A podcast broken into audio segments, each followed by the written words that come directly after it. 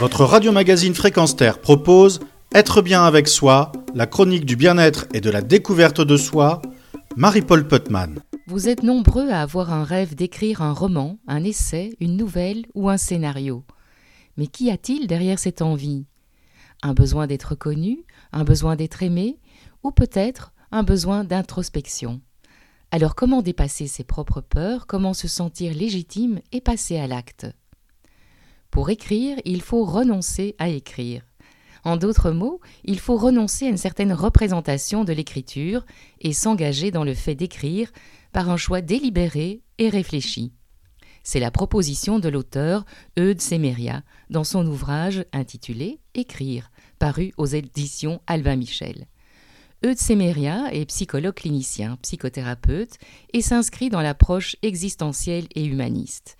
L'ouvrage Écrire est construit comme un guide pour accompagner ce désir d'écrire et surtout ne pas le lâcher. Quelques notions théoriques très digestes et diverses références à différents auteurs illustrent le processus d'écriture. La première étape consiste à explorer ses priorités, et lorsqu'elles sont bien définies, un changement profond s'opère. En effet, le cerveau aime beaucoup les règles et tend à les automatiser rapidement.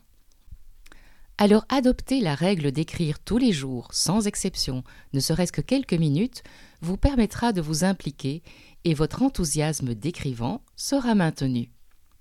L'auteur envisage l'écriture comme une création de soi par soi, et il va jusqu'à proposer un exercice d'écriture et de l'analyser, c'est-à-dire de développer son propre avis sur sa créativité. Vous verrez, c'est tout à fait possible, il n'y a qu'à suivre le chemin indiqué.